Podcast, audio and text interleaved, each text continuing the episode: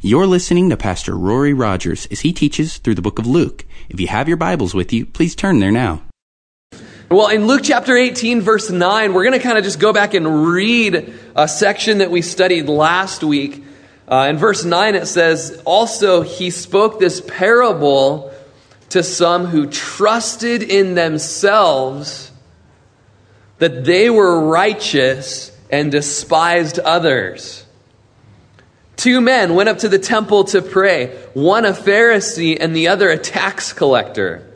The Pharisee stood and prayed thus with himself God, I thank you that I'm not like other men, extortioners, unjust, adulterers, or even as this tax collector. I fast twice a week. I give tithes of all that I possess. And the tax collector, standing afar off, would not so much as raise his eyes to heaven, but beat his breast, saying, God be merciful to me. I'm a sinner.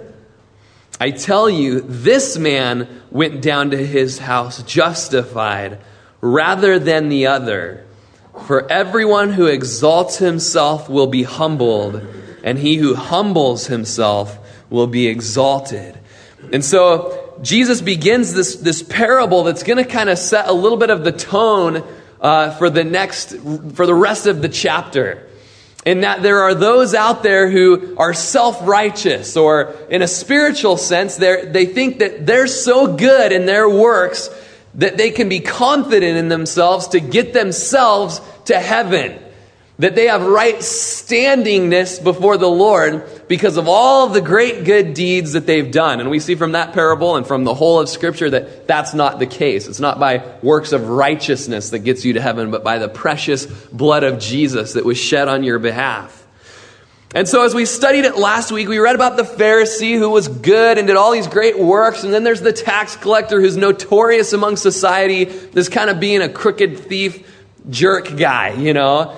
And, uh, and as you read this, I know that I feel like this. I know that the disciples, as they heard this parable being taught, they felt like this. They automatically thought, oh, well, I thank God that I'm not the Pharisee. Oh, I'm so proud that I'm not all about my works. I'm not like the Pharisee. I'm the tax collector.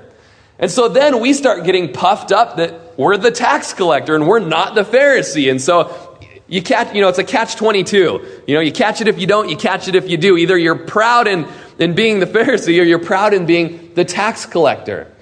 And we see that the disciples were constantly proud about who they were and that they were part of Jesus's uh, motley little crew there that would travel around Galilee and down to Jerusalem. But notice the end of verse 14. It says, Everyone who exalts himself will be humbled and he who humbles himself will be exalted. Man, that goes against everything that the world tells you. You guys know that Jesus' economy is completely reversed from the world's economy? You know, the world tells you, do whatever you got to do to get to the top. Step on whoever you've got to step on to get to the top of the corporate ladder.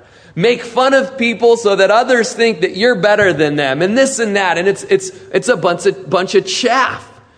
You know, the Lord says that if you want to be great, then you need to be a servant. And you need to humble yourself. And man, that is just a lesson that the Lord had to bring me through through high school, middle school, and high school, man, I was selfish. And man, I, I'd look out for number one. You know, I was telling some friends the other day that, uh, you know, we had a yard, and, and just to make sure everything was fair, I'd divide the yard up into three sections. And I would only mow my section. And my other two sisters, they better do their sections. If I have to do it, they owe me big time. You know, and I was just always looking out for myself. And, you know, we had our spots at the dinner table, and every week we'd have to rotate seats at the dinner table, and one chair set the table, one chair packed over the table, one chair washed the dishes, you know, and, oh, you know, we better, it's my, it's my turn to set the table. I don't want to do that, you know, it's just so selfish. Everything was self. And over the years, the Lord has just had to just teach me that, Rory, if you want to be great, and if you want to, you know, you got to serve.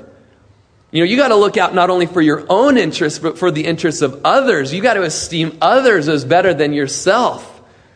There's a whole lot of self there. And, and the disciples were constantly going through that as well. Just thinking themselves as better than they ought. You know, Jesus and the boys would be walking down the road and they'd be bickering and fighting and murmuring with each other. Twelve guys bickering and bickering and murmuring about each other, about who was the greatest. Can you imagine 12 grown men fighting about who was better than another? That's what our elders' meetings are like. This afternoon, you can be praying for us because, no, not really. Um, we're just always fighting about who's not better. I'm the worst. No, I'm the worst. And then see, uh, you get prideful in that. And, and uh, but they were constantly fighting about who was the greatest. And they were constantly like, hey, when your kingdom comes, Jesus, can I sit at your right hand in, in heaven? Because I'm the, I'm the greatest. I'm the hardest working the disciple. I'm the Peter. My, my name is mentioned the most. And that's when Jesus got into that sermon about you want to be great? Then be a servant and esteem others as better than yourself. Quit exalting yourself because then I'm going to have to humble you. And man, just I've had to learn that lesson too. Just you know, there's, there's days that, you know, as I was a high schooler, I was a worship leader at the Calvary Chapel in Lakeview. And, and there were times where I was just kind of proud about that. I'm a 16 year old and I lead worship for our church, you know? And, and then the Lord would be like, oh, really? And as I'm playing, I break a string and the guitar goes all out of tune and, every, and sweat's pouring down my face. And the Lord's like, huh, how about I humble you a little bit, you know? Or, man, I'm, I'm a pretty good Bible teacher. I start, it's just the worst. And you guys look at me like, I don't know what that was all about, but you know, the Lord likes to humble us when we start, start exalting ourselves and thinking that we're something that we're not. And so here the disciples go on into this next section in chapter 18, and we're going to see a couple more times that they, they're kind of detesting others for who they are or their status in society or their age group or, or the problems that they have, and, and they're very prideful about who they are. And in verse 15, it just says, you know, then they also brought infants to Jesus that he might touch them. But when the disciples saw it, they rebuked them. And so, you know, here it's a beautiful thing because it says they brought infants, and that word they in the Greek is in masculine form, speaking of the dads bringing their children before Jesus. And don't you just love that phrase that Jesus might touch their children? I mean, this is more than just a political, you know, kiss the babies type of a thing. The dads are bringing, oh, if you could just touch my child. And just as a, as a reminder to us that, you know, dads should be the ones that are training up their children, as Ephesians chapter 6 tells us, training up your children in the correction and admonition of the Lord. If you're not doing that as a dad or as a single mom, then, then you're missing the mark. More than making your child a great athlete or making sure that they get to every, you know, school function or dance or whatever it is, much more important is that you're training up your child, not just at church. It's not your pastor's job. It's not the youth leader's job. It's your job as mom and dad to train up your child in the way that they should go. In fact, if you'll flip back to Deuteronomy chapter 6, verse 4, you read in the Shema. I mean, and the Shema was like the Jews would quote it. You know, it was like quoting the law, but summing everything up within this section like, man, if we could just quote the law, let's just quote the Shema. Because it sums it all up here. You know, uh, they would say daily, they would say multiple times a day, Shema Israel, Adonai Eloheinu, Adonai Echad. And that's all the Hebrew I know. It's the Shema. You learn it when you go to Israel. They make you sing it on the bus. Um, so don't worry. Someday we'll all go together and I'll teach it to you. Um, but what that's saying, that crazy Hebrew statement is, Hear, O Israel, the Lord our God, the Lord is one. You shall love the Lord your God with all your heart, with all your soul, and with all your strength. And these words which I command you today shall be in your heart, and you shall teach them diligently to your children. You shall talk of them when you sit in your house and when you walk by the way, and when you lie down, and when you rise up, you shall bind them as a sign on your hand, and they shall be as frontlets between your eyes. You shall write them on the doorposts of your house and on your gates. Dads, is that a description of you? Are you diligently teaching the Word of God? Steadfastly teaching the Word of God to your children. Do you talk about the Word of the Lord when you just sit at your house? Or when you walk down the path? When you lie down or when you rise up? And I've just been so convicted of this lately. You know, we, we go through seasons. You know, you guys go through, seasons. I go through seasons even as a pastor where, you know, before we moved over here in Corvallis, I mean, it's a time where you're like craving God to speak to you about where you're supposed to be. Man, we were reading the Bible every day as a family, you know, we were speaking in tongues together. No, not really, but, you know, we were just like praying together and just reading together and, oh, this is like so good. And then just, you kind of go through another season where it's like, gosh, I haven't read the word to my wife for like forever. And let alone, you know, oh, you know, by, by the time it's time for Russell to go to bed, it's like, oh, he's just driving me crazy. Just get him in bed and some peace in the house, you know, for goodness sakes. And, and just, I've been going through a season like that lately. And the Lord is like, Rory, you know what you're going to teach on in a couple weeks? You're going to be teaching on this, and you need to lead by example in the church. And so these last two weeks have just been the Lord just redigging old wells in my life that have been filled in with dirt again. And, you know, just before we go to work, when we eat breakfast, just have Russell, and we've got Russell's little children's Bible, and we read Russell his story, and we read Lindsay her story. And, hey, Lindsay, you see it in Jesus? No. Uh, she likes the deep theological passages, you know. And then we pray together as a family. And then when we go to bed, you know, we read, we pray, we sing. And uh, it's just so fun, you know, when you walk down the path to just sing with your, your, your son songs about Jesus. And, you know, now he's just busting out, I may never march in the infantry, you know, and it's like, wow, Roro, that's incredible that you're, you know, and we're in the shower and he's just like, singing, he started singing hallelujah. I was like, where'd you learn that word? I don't say that, you know, I do, but you know, it's just like, wow, our Sunday school teachers are doing a great job. You know, he's just like singing hallelujah in the shower and it's awesome. Awesome. But bring your children to Jesus. Constantly bring them before the, uh, before the Lord. And kids, let your parents bring you before Jesus. That was one of the greatest stumbling things for me as a, as a kid was I was on fire for the Lord in high school, but when it came to having anything to do with church or Jesus with my parents, I hated it. I had so much pride.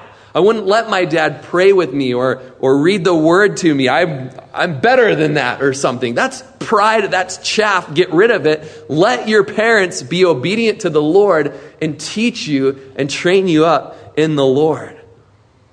May our hearts always be for our children to come to Jesus. And these men had that heart, and as they brought them, the disciples saw it and they rebuked them for bringing their children to Jesus. I mean, that's, that's strong wording, strong correction.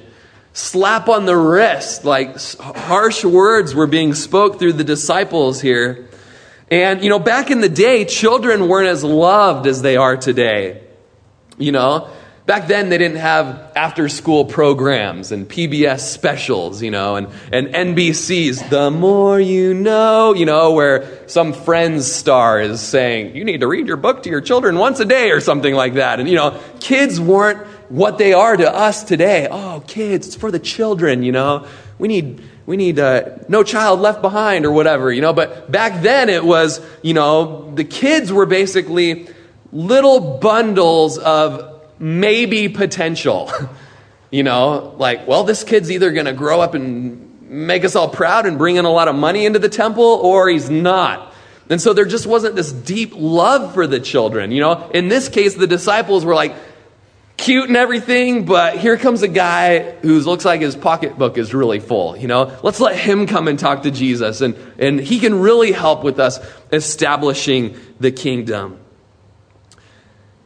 And so, you know, it's so hand in hand being saved and being with Jesus and loving and reaching out to kids. They're synonymous. James MacDonald, a, a, famous Christian author, doubted a man's salvation if children weren't ever found playing around that man. You know, if little kids were, are afraid of you, then, you know, soften a little bit. you know, kick the voice up a couple notches. Hey, kid, quit. Hey, little guy. You know, you know, kids should kids should flock to you so that you can share Jesus with them and take them to Jesus. But uh, you know, so they rebuke these these people, and it's always it's funny to think about because they're you know correcting and pushing off and and letting other people. They're like you know traffic people. You know, stop little kids, come you know fancy rich guy or whatever. And and here Jesus sees this going on, and he says, called to him and said, "Let the little children come to me, and do not forbid them." For of such is the kingdom of God. I mean, could you imagine, like, no, no, no. What's that, Jesus? Oh, okay, you can come. And we're going to see that a couple times in this. You know, the disciples thought they just had the wrong perspective on things.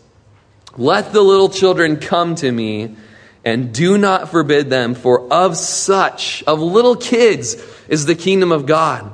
Assuredly, I say to you, whoever does not receive the kingdom of God as a little child will by no means enter it. So, you know, as you read this, the question comes up, maybe not yet in your head, but some of you maybe. Well, what about having children in the church services? If we're to bring our children with us, then why does Calvary Chapel make me take my kids to the children's ministry? Well, for a couple of reasons. Um, as you read Nehemiah chapter 8, it's an incredible passage. Uh, you know, uh, they find, uh, they bring out the book of the law as they're building the walls of Jerusalem, and Ezra starts reading the book of the law. And people start flocking around and listening, and as they're listening, they start weeping. They're cut to the heart at the message of the law, and they start weeping and crying out to God and repenting of their sin. And pretty soon there were so many people that another man had to take another Bible over there and start reading over there, and then another guy over there, and another guy over there. And, and then another guy would be with each reader, and he would explain the passage and give the sense of the passage. But it says there in Nehemiah 8 that those who didn't have the sense or couldn't understand, they weren't brought. They were too young. The children weren't brought. And so, a couple reasons why, you know, we have Sunday school available for the kids is because, number one, a, a child gets nothing out of the message. If they're in here with the adults, and, you know, I don't know, maybe a child would get something out of me. I'm probably more for the children than the adults, but they say if you can teach kids, you can teach anybody. Um, what do you think, Lois? Um, you know, uh, but, you know, really, and you guys have all been there, and I've been there, uh, you know, certain teachers are not for young people. and, and you're actually harming them, and they're going to want to have nothing to do with the Word of God. Another reason is, is they distract those around them. When I was a kid, you know, probably about sixth grade was the grade that I started being able to understand what the pastor was saying and it was still kind of difficult, but that was about the age where I was starting to learn. But, you know, I used to bring a book from home, like, you know, and, and I'd find myself halfway through the Bible study laying on the ground, you know. Pretty soon I'm like in between the chairs, the legs on the chairs, you know, and got my book up like this. I'm laying on the pew or whatever, and people are just like, what is with that kid? My mom didn't get me, let me get along, away with it too much. There would always be that pinch in the side or whatever. But, um, you know, I was a distraction. And so, don't get me wrong, we're still to provide Jesus to the kids, and we do. We provide it for them him for them in a way that they can understand and be excited about and memorize the word and, and bring it out and teach it. And all of a sudden Russell's singing hallelujah and, and speaking verses and he's two and a half, and where is he learning this stuff? It's kind of a touchy subject. A lot of people leave churches because the kids aren't allowed. That's kind of my take on it. Um, but then he says, Assuredly I say to you, whoever does not receive the kingdom of God as a little child will by no means enter it. So there needs to be a childlike faith in each one of us. If you want to have a part of the kingdom of God, you've got to have a faith like a little kid, like a child receiving a, a gift and being excited about it and saying, I want it. When it comes to presents, children have no reserves. You know, I'm finding that about my two and a half year old boy. You know, man, he loves presents, and he has this little saying he does uh, when a present comes for him. He goes, "A present for me?" You know, that's like that's his thing. He, he you know, it's going to be famous someday. It's all because of him. But um, a present for me. That's his little, he'll be a child star someday, and that'll be his little slogan on his TV show. But, uh, but he just, and he doesn't care who's there or what the wrapping is. The dude wants the present, and he is going to take it and just with reckless abandon, rip it off and, you know, try and figure out how to open it and just so excited about it. In the same way, we have a gift that's given to us, a free gift of salvation. And when the gift is presented to you, you have the responsibility to reach out and grab hold of it and to take it like a little child. But so often, our pride, our status in the community, you know, the way we look on a Sunday morning, there's no way I'm raising my hand to receive Jesus, or there's no way I'm standing up, there's no way I'm responding. Do you know who I am? Well, whatever you are, if it's not like a little child, then it's wrong. There's a humility about little children. They're humble, they're simple, they're innocent. Peter tells us, like newborn babies, we're to desire the pure milk of the word. And you know, I'm just remembering that now that we have Lainey just, you know, every, oh, it seems like she's hungry like every 15 minutes in the middle of the night, you know. Lindsay's just like begged eyes. There's got to be some way that men can feed the babies in the middle of the night. Nope, there's no way, honey. No way. Just haven't invented it yet. No sort, nothing. But, uh, but you know, every 15 minutes or whatever, oh, she's so hungry for milk. And we as believers, like little kids, we need to just be so hungry for the pure milk of the word that we could grow. And do you remember that that first love experience you had with Jesus? Do you remember that first day you accepted Jesus into your life and you were so excited to be in his word? You'd stay up late reading with friends, and, and you, you remember that first time you read Genesis and you read about Abraham and Isaac, or the first time you read about the, the, the flood, or the first time you read about the exodus out of Egypt, or the first time you read about Jesus spitting in a guy's eye, you know, and you just had to have more and more and more. And it, it was like that milk that you just, you know, and now it's like, well, you know, then we got cable TV and, you know, started working weekends and, you know, of course we got that boat, you know, and we got to be out on that a lot, you know. It's like, dude, Jesus says, come back to me. Remember from where you've fallen. Remember your first love. He says to the church in Ephesus, whose name means darling. Jesus is crying out today, Come back, darling. Be like that little baby once again who just desires drinking the milk and eating the word. Ephesians tells us, chapter 5, verse 1, that we're to be imitators of God like dear little children. You know, and just how Russell's in that stage now that he can kind of talk a little bit more, that he, he talks like me and he walks like me and he has to, you know, just today he was wearing cowboy boots and he wanted to wear his jeans tucked inside his cowboy boots to church. And Lindsay's like, no, daddy wears them on the outside of his boots. And he had to come in here and I had to prove to him that my jeans were on the outside of my boots. You know, he's, he has to imitate me in everything. I, in my garage, I have a mountain bike and it, it just doesn't have a kickstand, so I just lean it up against a box and Russell rides in in his three wheel big wheels, you know, pulls up right next to my bike and picks it up and tilts it, and it leans up against my bike. It has to lean, you know.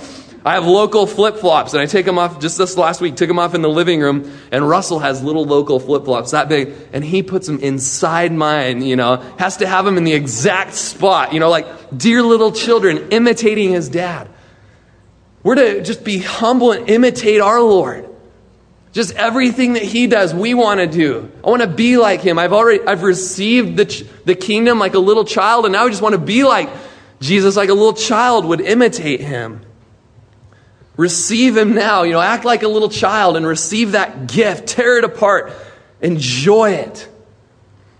There's a poll taken uh, uh, of Christians that 19 out of 20 people came to Jesus before the age of 25.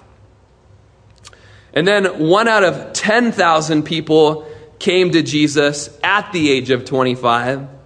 One out of 50,000 people uh, between that age of 35.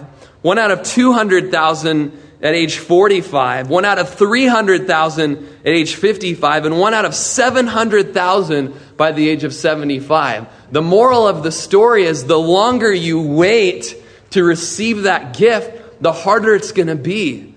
You know, as a child, you're just like, you're there in Sunday school, and the teacher's says, Jesus loved me. This I know. He died for you on the cross. It's very simple. It's like, oh, great. That's all I need. You know, as a little kid, that's all I need. I'll go from here. But as an adult, oh, my intellect, it's getting in the way. You know, it's, whoa, just receive like a little child, receive by faith. You know, if we don't reach our children while they're young and soft, the chances of them coming to Jesus at a latter age are less and less. And that's why the author of Hebrews says, Today, while it's still called today, if you will hear my voice, do not harden your heart as in the rebellion. If you can't receive, if you can't humble yourself today, then the next time Jesus is presented to you, it's going to get harder. It's going to get easier to say no. It's going to be harder to say yes. And a little layer of callous goes over your heart. And then the next time, please, is there anybody here that'll accept Jesus and you know be saved from their sins? Nope, just today is not the day. Today is not the right day. I'm not in the mood. Another layer of hardness, you know. Then the next time, then the next time, the next time. Pretty soon, you're like walking around knocking people over with your big old calloused heart, you know. It's like, what's wrong with you? Didn't you ever accept Jesus? Nope. I'm a hard hearted man. Today, if you hear the plea to come to Jesus, just be like a little kid. They don't care what people think about them. They got snot running down their nose. They'll walk out of the bathroom. They have their they forgot their pants in there. You know, Russell does that. We got people visiting. He's like, "What's up?" You know, I'm like, "Okay." You know, cover that little guy up. But they, they just don't care. Yeah, Rory, I want Jesus. I don't care. I want to. I don't want to go to hell. Man, won't that be sad when people go to hell and they're like, "Dang, I was sure worried about what I looked like that day." Man, bummer. Receive him today like a little child, so excited for a gift.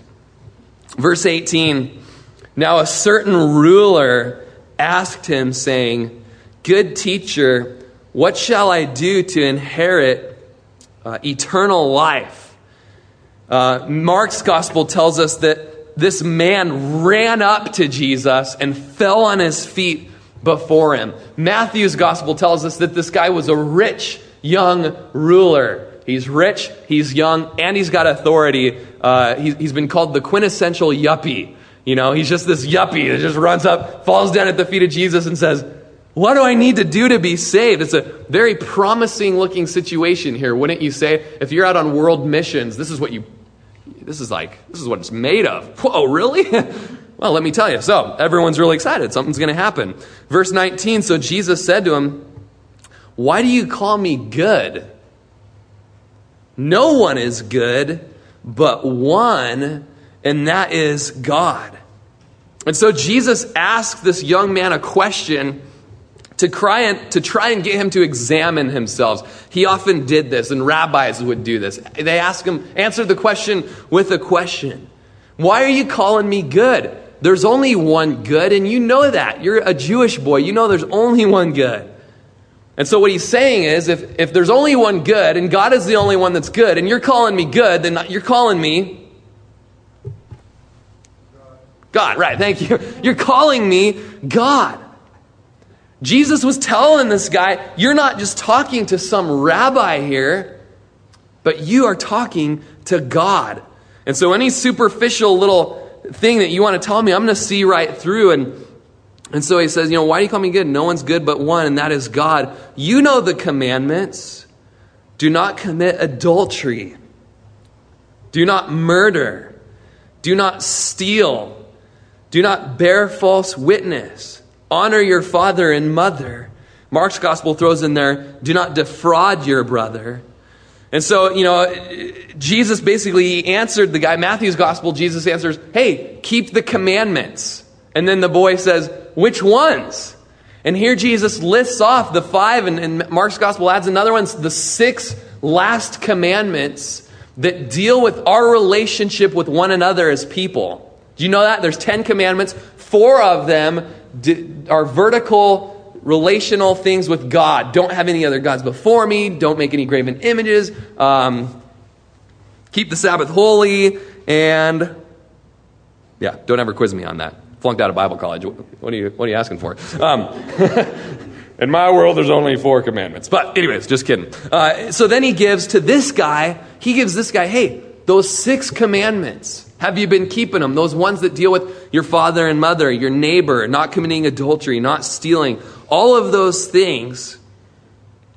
And he says to him, verse 21, all of these things I have kept from my youth. You gotta, you gotta take this guy at his word here. He's kept all these things externally. Externally, he's kept him. I haven't committed adultery and I haven't murdered anybody. And you guys remember that Jesus on the Sermon on the Mount brought this down to a whole new level. Because all of us would say, I'm a pretty good person. I've never murdered anybody. I've never committed adultery. I've never lied. Well, you know, I'm lying right now about that. But, you know, Jesus brought it to a whole new level about the heart.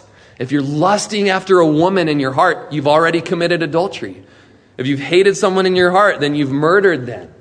And James tells us if you've kept all the law but broken one of those things, uh, and really the law had, you know, like 320 commandments, then you've broken all. You break one little law, you've broken them all. You're guilty.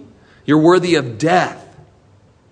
He kept all of these things externally. And Mark's gospel tells us that when this guy said this, Jesus looked at him and loved him.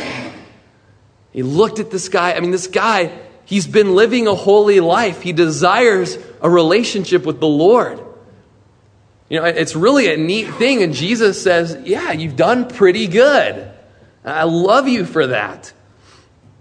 But then he says, verse 22, and Jesus heard these things, he said to him, you still lack one thing.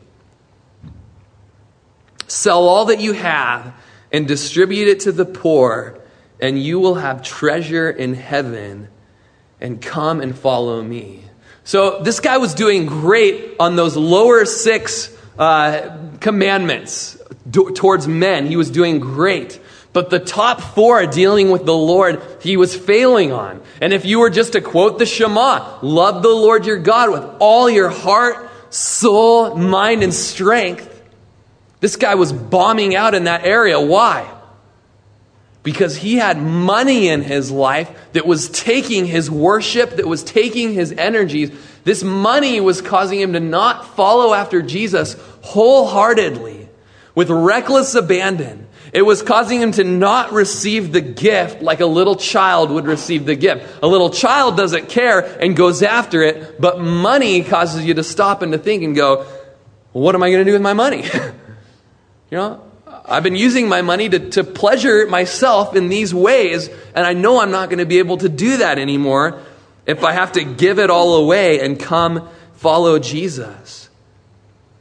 Jesus is telling this guy that his perfection isn't found in keeping the law, but rather it's found in giving up the world and following Jesus with everything you have. And we studied all of that last week. And so when he heard this, verse 23, he became very sorrowful, for he was very rich. This young man just so sorrowful, really sad that that was what he had to do because he was rich. Now, he didn't have to become very sad here. He could have become very glad and inherited eternal life and to give up these things and to have Jesus is the greatest joy that anybody could ever experience in their whole life. But the one require meant that the Lord gave him mattered more to him than all of eternity in heaven. You might be asking yourself, so is the Lord asking this of me today? Do I need to go and empty out my bank account and give it to the church? Yes. No, not really. No. No, no. Okay. Um, it's hard to trick the Lord from the pulpit. No, um, no, don't do that. You know, the Lord doesn't require that every single one of us be Saint Francis of Assisi, you know, and go and join a monastery somewhere and, and that type of a, th- of a thing. But what he does ask us to do is to surrender to him unconditionally in our hearts and in our lives. What he does ask us to do is to not love the world but to love Him. For you, it might be money like this. You know, Paul tells us that the love of money is the root of all evil. Not loving, not having money, but loving money is the root of evil. And perhaps for you, you love money. There's this great show on, on ABC called The Shark Tank. And there's like five billionaires that people, entrepreneurs come to to get loans from, and these billionaires just stick it to them, you know. But they've got so much money, and they just talk about, I love my money, and I let my money work for me, and money, money, money. The song is money, money, money. That's what. I'll, okay, anyways, uh, you know, maybe for you, you're like that. You know, you get dollar bill ching chings in your, you know, in your eyes at times. That's that's your God. But maybe for you, it's your girlfriend or your boyfriend or your hobby you know, it's crazy to come over from Corvallis and just see how hunting is like, you know, our hunting who art in heaven, hallowed be thy name. It's like a total God, you know? Or maybe riding your dirt bike or, you know, um, playing with your dolls or whatever it is, you know? That's your God. I know children went away, so, but yeah, if that's an issue for you, we really need to pray today. Um, Whatever it is, if it's causing you to not wholeheartedly follow after Jesus, then it needs to be dealt with. And what is that thing? Are you willing to part with it? Are you willing to take up your cross and follow Jesus? What does that mean? Take up my cross? What are you talking about? Well, you know, Jesus says, in Matthew chapter 10, he shows us in verse 38 the true cost of discipleship. And that is all or nothing. It's all or nothing. And he says there in, in Matthew chapter 10, he who does not take up his cross and follow me is not worthy of me. Well, still, what does that mean? What do I need to do? Do I need to be like that dude that wore the neon green shirt and walked all across Oregon with that cross with the wheel on the back? You know, and he, no, nobody saw him. Okay, um, he did. It was awesome. I think he really was taking this verse literally. Well, Paul tells us in Galatians chapter two, verse twenty, "I have been crucified with Christ." Do you know that Paul had a different name before he was crucified with Christ? It was Saul. Saul had been crucified with Christ and yet, Paul lived. And the life that he now lived, well, Christ was living it in him. And he lived it by faith in the Son of God who loved him and gave himself for him. No longer was it Saul living, it's Paul living. No longer is it Rory living, but it's Jesus living through Rory. I need to get a new name now that I'm saved. Um, Corey. No, I don't know. Um, you just have to change the first letter. It keeps it from getting confusing. You know, are you willing to do that? Are you willing to have your old man nailed to the cross and be dead and no more? With all of the passions and with all of the lusts. You know, or, or is there still something in you that you still hold on to yourself? You know, it seemed that this man, this rich young ruler, was going to be willing, he was willing to do anything for salvation. Didn't it seem like that at the beginning of the section? Wow, we got our first convert on, convert on the missions trip, you know, this is awesome. But then when you tell them the truth, that following Jesus is all or nothing, it kind of, it's kind of a joy kill. you know, oh, really? No, oh, really? We get to have God living in us, using us. We get to follow and we get to serve Him. Paul said that He died daily and are you willing to die daily? Now, we don't know, you know, as, as, we study the end of this section, we don't know if this man ever came to Christ. There's a tradition out there, and you can take it for what it's worth. But there's a, uh, a story out there that, that, that this man was a young Saul of Tarsus. It was Saul before he was Paul. And, and why would I say that? Well, because Paul, when he was Saul, was also a rich young ruler. And as he gives his testimony in Philippians chapter 3, you see some similar things. If this wasn't Saul, it was Saul's best friend. You know, if it wasn't Saul, it was a guy who was exactly like Saul. And if you flip over there to Philippians chapter 3, verse 4, You remember that that quintessential yuppie had such confidence in his flesh. Well, Paul's going to talk about how he had such confidence in his flesh, in his works that he did. He says, Though I also might have confidence in my flesh, if anyone thinks he's got confidence in the flesh, I more so. I was circumcised on the eighth day of the stock of Israel, of the tribe of Benjamin. I was a Hebrew of Hebrews. Concerning the law, I was a Pharisee. My job was to keep the law. Concerning zeal, I was so zealous. I was persecuting the church and dragging men and women and children off to prison just for loving that Jesus guy. Concerning the righteousness which is in the law, blameless. Just like that rich young ruler. But then listen to this. But what things were gained to me, I've counted as loss for Christ. Yet indeed, I also count all things for the excellence of the knowledge of Christ Jesus my Lord, for whom I've suffered the loss of all things and count them as rubbish, that I may gain Christ and be found in him. Not having my own righteousness, which is from the law, but that which is through faith in Christ, the righteousness which is from God by faith that I may know him and the power of his resurrection and the fellowship of his sufferings, being conformed to his death, if by any means I may attain to the resurrection of the dead. Paul says, All of those things that I had as that yuppie that I was, it's like a pile of dung, is the language there. It's like a pile, it's a dung heap. And, and he says, I've counted the loss of all things. Paul's even going to give up his life and he's going to be beheaded for Jesus.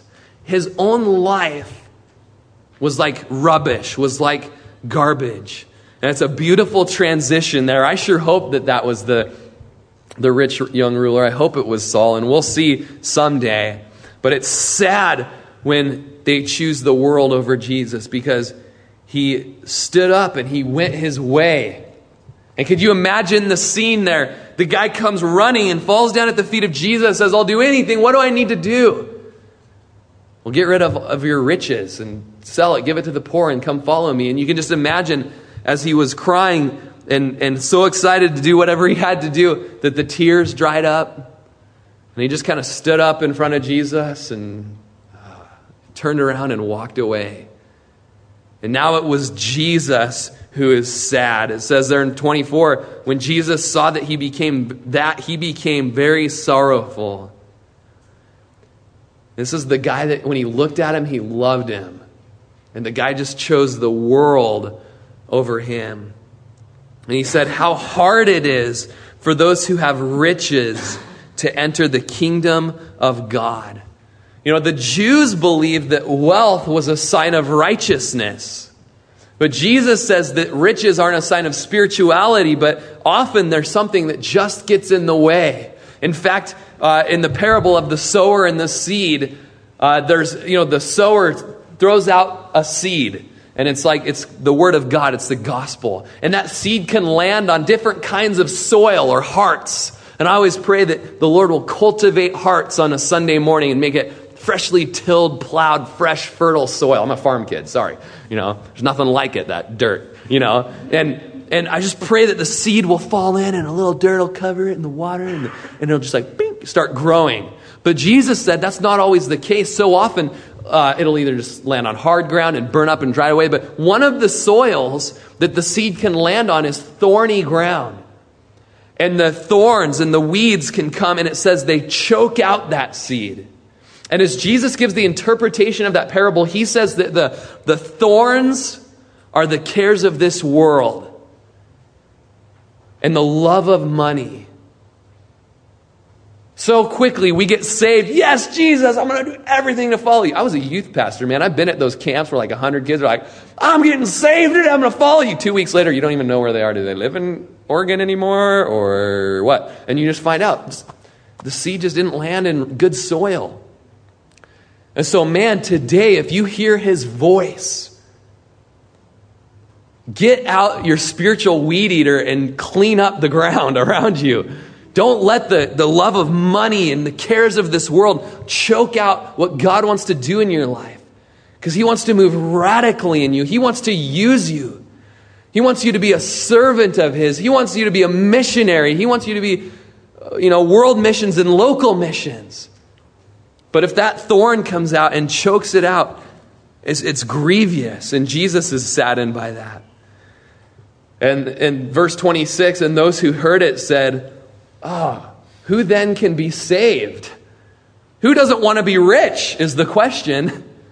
I'm going to I'm going to ask you to not raise your hand. Let's pray invisible hand raising time. Who doesn't want to be rich? Okay, now who wants to be rich? That's what I thought. You know, everybody wants to have a little cash. You know what I'm saying? But the cash, the love of it, will choke out that seed. So who can be saved? Everybody wants to be rich. And then in verse 27, but he said, the things which are impossible with men are possible with God. I love that. You know, uh, you know, Jesus says it's, it's easier for the camel to go through the eye of a needle than for a rich man to get saved. Well, then who can be saved? With man, nobody would be able to get saved because everybody wants money. But with God, I love verse 27 because it's a but God statement. Without the Lord, we would be up a creek without a paddle. And flip, as we're closing today, flip to Ephesians chapter 2. Verse 1, Ephesians. Let's hear some Bible pages flipping. Get there, Ephesians chapter 2. Verse 1. It says, And you he made alive who were dead in trespasses and sins. And once you, with once you walked according to the course of this world and according to the prince and power of the air, the spirit who now works in the sons of disobedience, among uh, whom also we all once conducted ourselves in the lusts of the flesh, fulfilling the desires of the flesh and of the mind and were by nature children of wrath, just as others. And so I, I love this section. We're going to just keep reading in Ephesians for a second. But it's like, have you ever been into a, a jewelry shop? You know, and behind the jewels is always a black backdrop. You know, well, that's what Paul's doing here. In, in, verses 1 through 3, he just lays out that we were dead in our sins. And that's what the gospel is it's laying out the truth that you are a sinner and your sin separates you from God, and you are an enemy of God right now. That's dark news. But the good news, the precious gem of the gospel, when put in front of that black backdrop, makes that gem shine all the more. But God, verse 4, who is rich in mercy because of his great love with which he loved us, even when we were dead in trespasses, he made us alive. You can just hear that diamond sparkle or see it, whatever. Um, and he, by grace, you've been saved. And he raised us up together and made us sit together in heavenly places in Jesus Christ, that in the ages to come he might show the exceeding riches of his grace and his kindness toward us in Christ Jesus.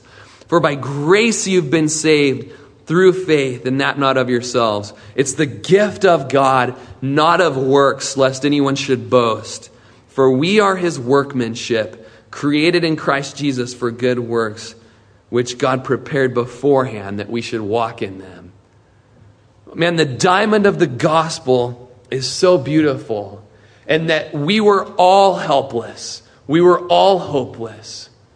But he came and he died for us that he could save us. And not just save us, but did you catch that section there in Ephesians? He's giving us riches. You love riches. Well, there's spiritual riches in the heavenlies. And you're going to get to see those one day. It's a reward for those who follow him. We're closing here, verse 28. We'll just kind of read these last couple verses.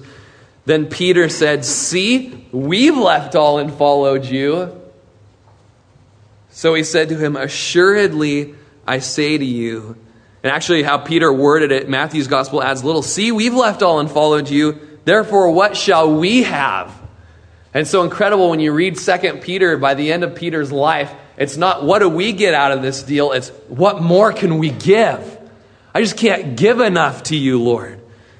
And Jesus says, Assuredly I say to you, verse 29, there is no one who has left house or parents or brothers or wife or children for the sake of the kingdom of God, who shall not receive many times more in this present time and in the age to come eternal life. So, man, when you give it all up to follow Jesus, like the rich young ruler, if he would have just given up what the Lord wanted him to give up, he would have found that there was a hundredfold more blessing in Christ. What's the Lord asking you to give up? Is He calling you somewhere to be a missionary for Him? And you're going to have to leave your family. Or you're going to have to sell this or sell that to give to that or whatever it might be. As you're obedient, there is such tremendous blessing. As I moved away from my mom this last, well, that sounds bad. you guys don't know what it's like to move away from your mom. Um, you know, we, we lived in Corvallis. My mother was near. Yeah, that's probably worded a little better. You know, you leave her, it's sad, and she's sad, and, and you know, but we found a family here. Like, really, truly an awesome, incredible family here. Hundredfold what we've had. Then it says you'll, you'll receive that more. Now, Mark's gospel adds a little bit to that. It's not all, uh, you know, peaches and cream, you know. You get the hundredfold families and loved ones and friends, but Mark's gospel adds with persecutions. That comes too. As you forsake all and follow after Jesus, yeah, there's tremendous blessing, tremendous reward, but there's also tri- persecutions and trials and hardship. And so we'll go ahead and close there this morning. And I always want to get through a chapter, but I think that's where the Lord has us. And, and we'll go ahead and have Stuart come on up and the worship band. You can put your Bible down as we close this morning.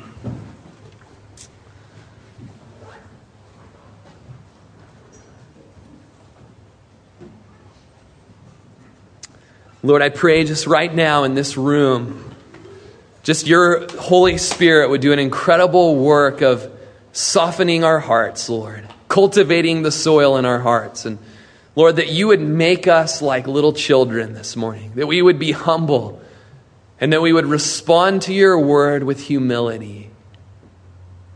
And Lord, I just ask right now that if there's anyone in this room who, who needs to be saved this morning, who needs to be saved from themselves and taken out of just their sins and have their sins washed as white as snow and forgotten by you. Lord, if there's anyone here today that you're presenting the glorious gem of the gospel to. Lord, right now, as they're dead in their sins and they're at war with you, Lord, that today they would see how deep your love is. That you would leave your throne in heaven and set aside the privileges of deity and become a man and suffer as men suffer and die, not just any death, but the death on the cross. Lord, we pray today for humble hearts that would reach out and grab hold of that gift with reckless abandon. Lord, do a work of your spirit. Lord, I could plead until I'm blue in the face. But Lord, would you just show them their need for you? And I just want to ask you right now, I'm going to give you an opportunity. If that's you and you've never received Jesus Christ into your life as your Lord, your Master, your everything. If you've never turned from your sins and allowed Jesus to wash you of your sins and clothe you in robes of righteousness, just today, I'm going to ask you to just be humble, be real, and just lift your hand up and say, Rory, that's me. Will you pray for me? I want to be saved. I want to receive that gift of salvation. I need a new heart. I need a new life. Pray for me, Rory. Is there anybody here? That's you. Maybe you come to Jesus today, and when you walked in the door, it was, oh, it's exciting to come to church and to see Jesus. And, but today, He's asking you to get, to get rid of yourself. Man, I plead with you today that you'll die today and you'll let Jesus live in you. Is there anybody at all? Just respond to God this morning like a little child and just say, That's me, Rory. I want to be made new in Jesus.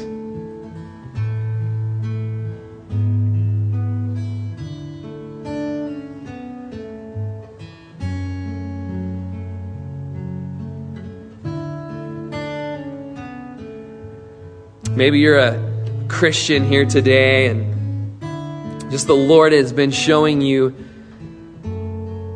that hobby or that person or that possession or those riches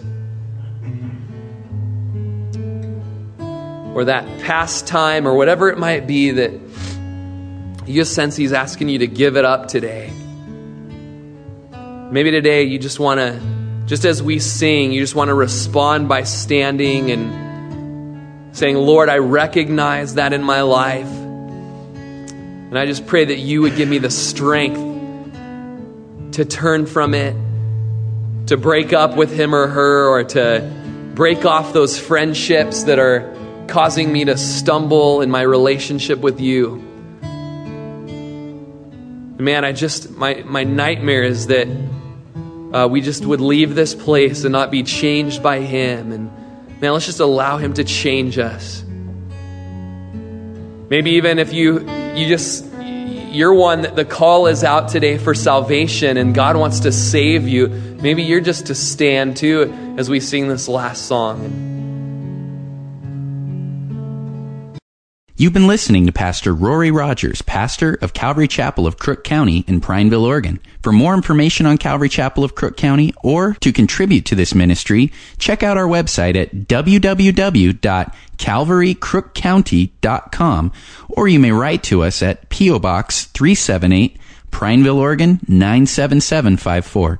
Thank you for listening and God bless.